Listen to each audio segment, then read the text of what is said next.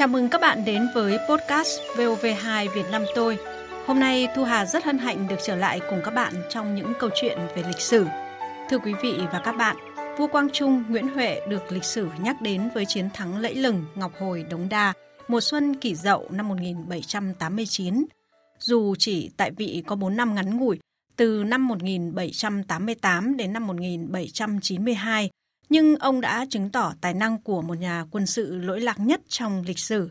Bên cạnh đó, à, vua Quang Trung Nguyễn Huệ còn là một nhà chính trị xuất sắc nhất với hùng tâm mở một kỷ nguyên mới cho dân tộc Việt. Vâng, Quang Trung Nguyễn Huệ còn là vị thủ lĩnh có tài dùng người.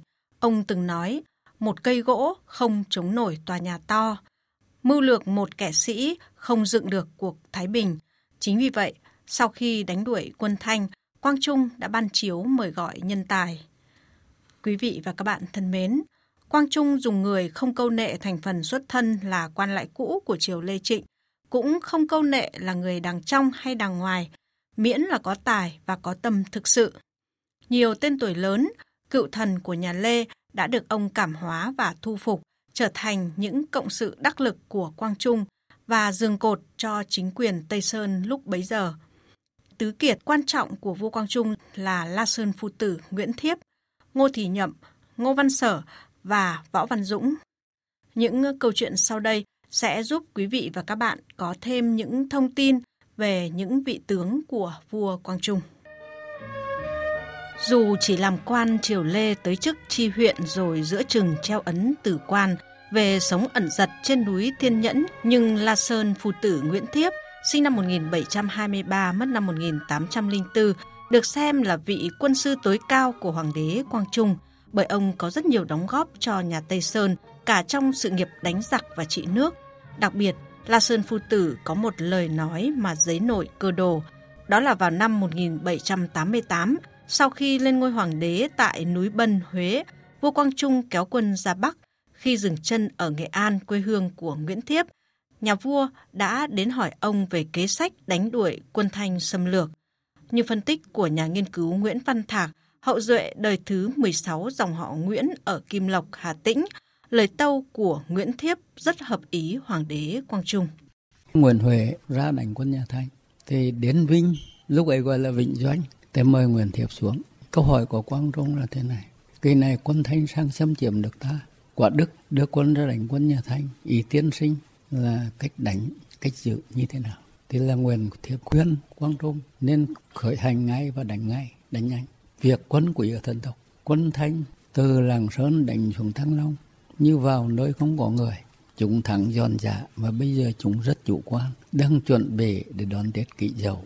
Chúa công ra không quá 10 ngày sẽ dẹp xong quân nhà thanh tết tâm đã quả quang trung rất là phấn khởi với câu nói của Nguyễn Thiệp và nói rằng ý của tiên sinh quả đúng với ý của ta.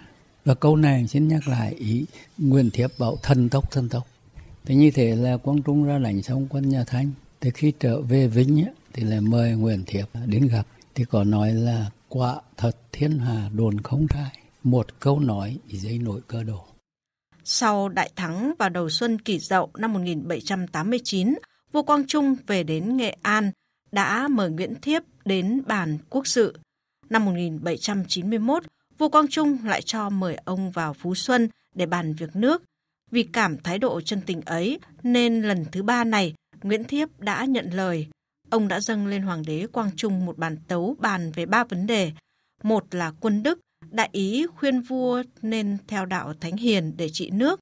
Hai là dân tâm, đại ý khuyên vua nên dùng nhân chính để thu phục lòng người. Và ba là học pháp, đại ý khuyên vua chăm lo việc giáo dục. Trong tứ kiệt của triều Tây Sơn, nhất là trong chiến dịch đại phá quân Thanh của Quang Trung, không thể thiếu quan tả thị lang bộ lại Ngô Thị Nhậm, sinh năm 1746, mất năm 1803.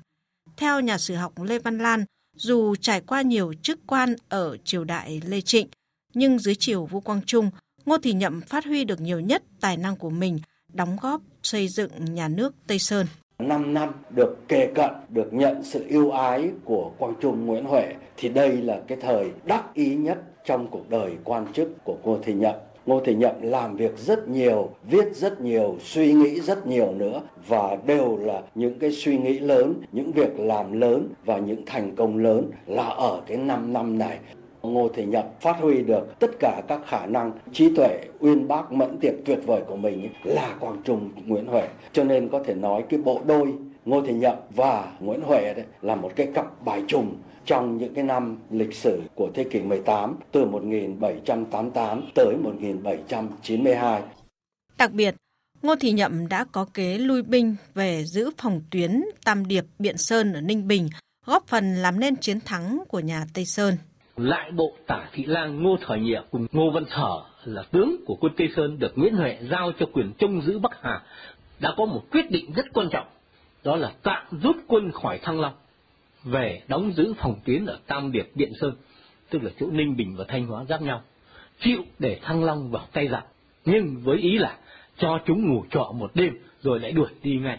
Đồng thời cho việc rút quân thì đã nhanh chóng cấp báo về Phú Xuân để Nguyễn Huệ biết rằng quân Mãn Thanh đã kéo vào Thăng Long. Đây là những cái chủ trương rất là đúng đắn, hợp với ý của Quang Trung.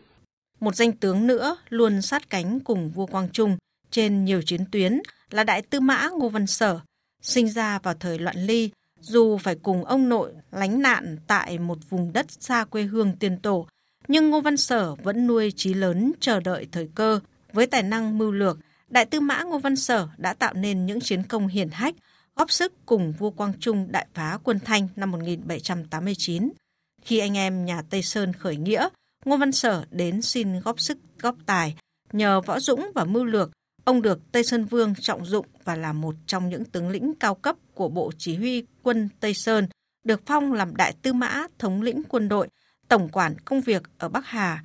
Nhà nghiên cứu Ngô Văn Xuân cho biết. Theo sách Đại Nam Chính Biên Liệt Truyện thì trước khi về lại Phú Xuân trong buổi trao quyền lại cho Ngô Văn Sở thì Bắc Bình Vương Nguyễn Huệ đã có nói giật trò như thế này, tức là Sở và Lân là nanh vuốt của ta, Dũng và Ngôn là lòng dạ của ta, Nhậm là bề tôi mới của ta, nay lấy lại việc quân vụ và quốc chính của trấn Bắc Hà ủy thác cho, ta thuận theo tiện nghi mà làm việc, phải hội đồng thương nghị với nhau chớ vì cũ mới và xa nhau thì qua đây ta thấy là cái sự tin tưởng của Nguyễn Huệ đối với Ngô Văn Sở cũng như là đối với bảy tôi tướng lĩnh như thế nào.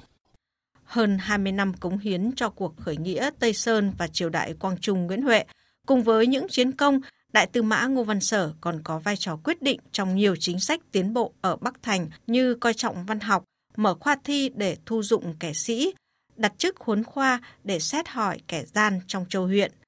Theo nhà nghiên cứu Ngô Văn Xuân, cùng với Phan Văn Lân, Nguyễn Văn Tuyết, Ngô Thời Nhiệm, Ngô Văn Sở được vua Quang Trung hết sức tin cẩn. Võ công dũng quán quân, bách chiến khởi Tây Thủy, có nghĩa là võ công anh dũng vào hàng bậc nhất, trăm trận bắt đầu từ biên thủy phía Tây, là những dòng ghi trong bài Vịnh Võ Đô Đốc trong sách Tây Sơn Lương Tướng Ngoại truyện của danh sĩ Vân Sơn Nguyễn Trọng Trì nói về đại tư đồ Võ Văn Dũng. Ông là người gắn bó với phong trào Tây Sơn ngay từ những buổi đầu đến khi kết thúc Vương Triều.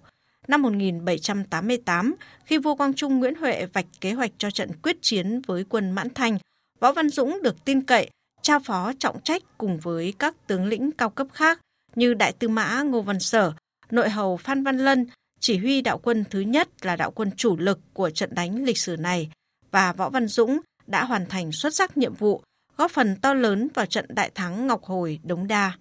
Bởi công lao này, Võ Văn Dũng được Quang Trung Nguyễn Huệ gia phong làm đại đô đốc, đại tư đồ, tước võ quốc công. Nhà nghiên cứu lịch sử Tăng Bá Hoành kể. Quân Thanh kéo sang xâm lược nước ta thì Quang Trung tập trung binh lực chia quân làm năm đạo. Đạo thứ nhất do Ngô Văn Sở, Phan Văn Lân chỉ huy quân tiên phong, chiêu viễn tướng quân Võ Văn Dũng đã chiêu tập hàng vạn tân binh ở Thanh Nghệ làm đốc chiến hậu quân tiến công thẳng vào hệ thống phòng thủ của địch ở phía nam Thăng Long. Sau đại phá quân Thanh, Võ Văn Dũng ấy, được cử về trấn thủ Hải Dương, à, sau được phong đại tư đồ, coi bốn trấn phía Bắc. Phụng sự dưới thời vua Quang Trung, Võ Văn Dũng còn được giao nhiều trọng trách, đóng góp cho nhà nước Tây Sơn nhiều kế sách quan trọng. Đặc biệt, Võ Văn Dũng từng được vua Quang Trung cử làm sứ giả sang Trung Quốc và ông cũng đã hoàn thành xuất sắc nhiệm vụ nặng nề mà mới mẻ này. Bởi vua sáng tôi trung bởi sự giúp sức của các tướng lĩnh, các sĩ phu Bắc Hà cùng sự đồng lòng ủng hộ của nhân dân khắp nơi, Quang Trung đã làm nên chiến thắng vang dội Ngọc Hồi Đống Đa, chiến thắng của lòng yêu nước, của tinh thần đấu tranh giành độc lập dân tộc và chủ quyền quốc gia.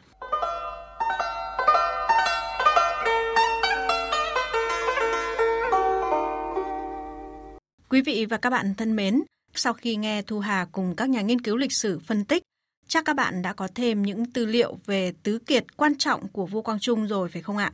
À, cảm ơn các bạn đã chú ý lắng nghe. Đừng quên theo dõi kênh podcast Việt Nam tôi của VOV2 để nghe những câu chuyện lịch sử thú vị nữa nhé. Xin chào và hẹn gặp lại.